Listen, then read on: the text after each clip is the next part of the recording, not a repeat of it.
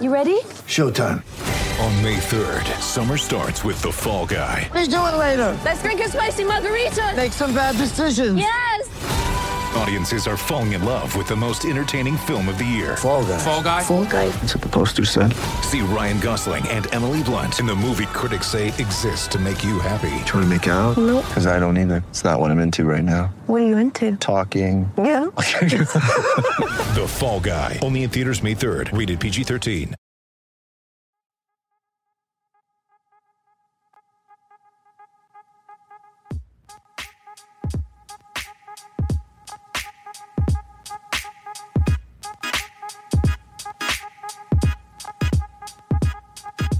What's going on, people? Welcome to the post game number crunch. As usual, I'm your host, Jake Paynting, creator of the House and Growls Timberwolves newsletter. And this podcast is proudly brought to you by Canis Hoopus and SB Nation. As usual, if you'd like to subscribe to House and Growls, follow the link in the show notes or head to houseandgrowls.substack.com to grab a free trial or a $3 per month subscription whether or not this Wolves thing can get better, and I do still hold out some waning faith that it will. I'll be pumping out to- content that I really think is unique and it definitely is affordable. So if supporting that kind of thing appeals to you whatsoever, then head over to those links that I mentioned while you listen to this podcast and yeah, sign up for a free trial or a $3 per month subscription. But right now, we're just going to limp into the new year by scraping ourselves off basketball's rock bottom. We are here, of course, talking about the Minnesota Timberwolves getting run out of their own building by the 10 and 29 Detroit Pistons.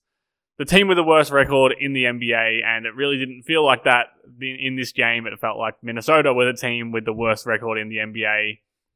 And really, you can you can go back to the last episode after the loss to the Milwaukee Bucks and apply everything that I said in that episode of this podcast to this game or to this podcast, and it would still make a lot of sense. That episode was based entirely around Minnesota's blown leads and third quarter woes, and both of those things reared their ugly head in this one. Minnesota went into halftime off the back of a really entertaining first half and they were up by 14 points, and they ended up losing the game by 12 points off the back of what I think was probably the worst half in Chris Finch's tenure as an NBA coach. And man, it was bad. Man, this season is bad. And man, it just keeps getting worse.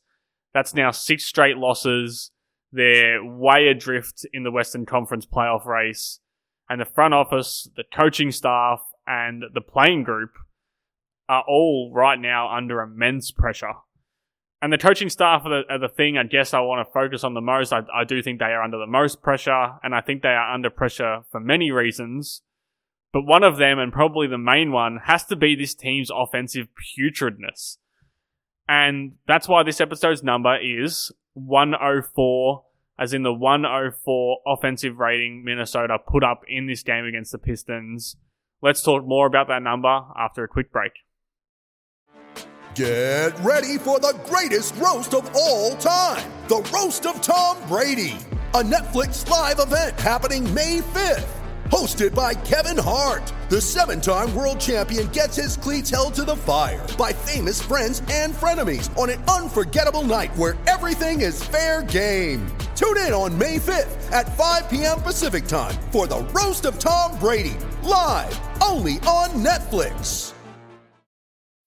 When you need mealtime inspiration, it's worth shopping Kroger, where you'll find over 30,000 mouth-watering choices that excite your inner foodie. And no matter what tasty choice you make, you'll enjoy our everyday low prices, plus extra ways to save, like digital coupons worth over $600 each week. You can also save up to $1 off per gallon at the pump with fuel points. More savings and more inspiring flavors make shopping Kroger worth it every time.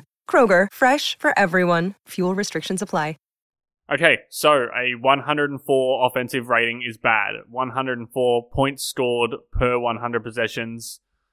We know that it's bad. It ranks in the 21st percentile for all offensive ratings by all teams in all games this season. It's bad. It's even worse because Detroit's defensive rating this season is 118.6, the second worst defensive rating in the league. This season, the Pistons have only held teams to a worse offensive rating on three separate occasions, or, or Detroit have only had a better defensive rating on three occasions this season. This was a disaster, and for the season as a whole, and especially since Anthony Towns went down with his calf injury, Minnesota's offense has been a pretty consistent disaster. In the 16 games since KAT's injury, the Wolves ranked 24th in offensive rating, scoring just 112.2 points per 100 possessions. I mean, you can compare that to the 104 points per 100 they scored in this game and come to some pretty ghastly conclusions about this particular night.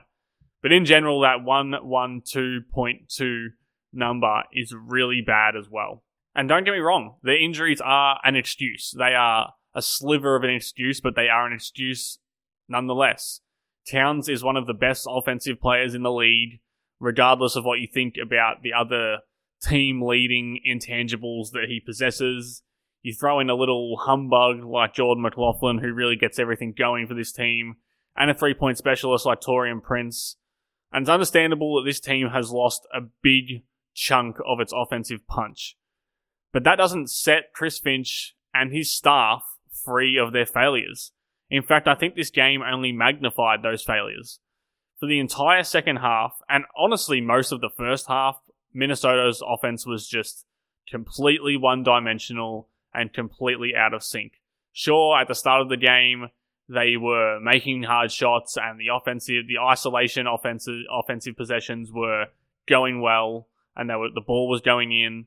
But for most of this game and for most of this season, Minnesota's offense is completely one dimensional, completely easy to adjust to for opposing teams, which is one of the main reasons why Minnesota are very good in first quarters, very good in second quarters, and completely shit the bed after that. Because after 15 to 20 minutes of teams being able to plan against Minnesota's offense and what they're seeing in a particular game coming out of halftime, they are really able to solve the problems that that Minnesota are throwing towards them. And right now, it's just, it's not good, man. Like the days of maximizing pick and roll players like D'Angelo Russell and Rudy Gobert were never even a thing. But gone completely are the days of intricate plays that can free up three point shooters, inspire players to cut towards the rim and get easy baskets, or prompt Russell or Edwards to play any other brand of basketball that doesn't resemble a pickup game sure, that can work. I mean, it can work. Edwards, especially, has been kind of carrying a one man band at the moment, and he seems more and more capable by the night to score a shitload of points in a shitload of ways, even without the help of his teammates or his coaches. But this isn't a way forward, and this kind of offense isn't a way of winning games.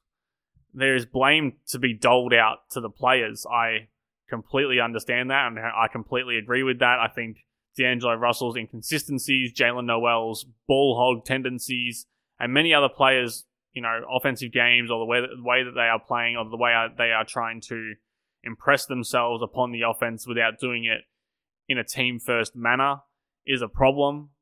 But at the end of the day, the coach needs to implement something that can work. Even without Towns, there is too much offensive juice on this team to just feel so completely juiceless. The coaching staff needs to run more sets. They need to have a more identifiable scheme. They need to maximize their best players and minimize the ones who are torpedoing them far too often.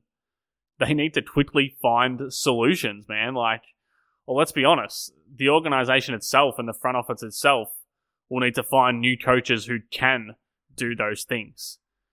And that's kind of the long and the short of it right now. This team is bulleting towards a fork in the road. Yes, this was always going to be a long term experiment.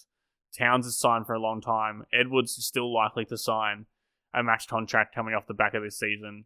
Rudy Gobert is signed for a long time. Chris Finch signed an extension before this season. So yes, it's a long term experiment yes, this team hasn't been healthy enough to fully judge them or condemn them. But at some point this season, very soon, the whole season is going to be a write off.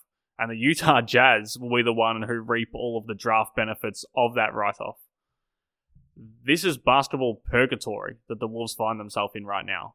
And it's a place where Wolves fans have found themselves too often, and frankly, I think it's understandable if we don't have that same sort of multi year patience that this experiment might and probably will demand. Anyway, there's a chance to figure this thing out. Every game is another chance to start to figure this thing out. And the next one comes against the first seed Denver Nuggets, a really tough game to start figuring things out in. But if you look through it through the optimist's eyes, one could give them a big it could give them a big confidence boost if they win this game. I'll be here to discuss that game. I hope you will be too.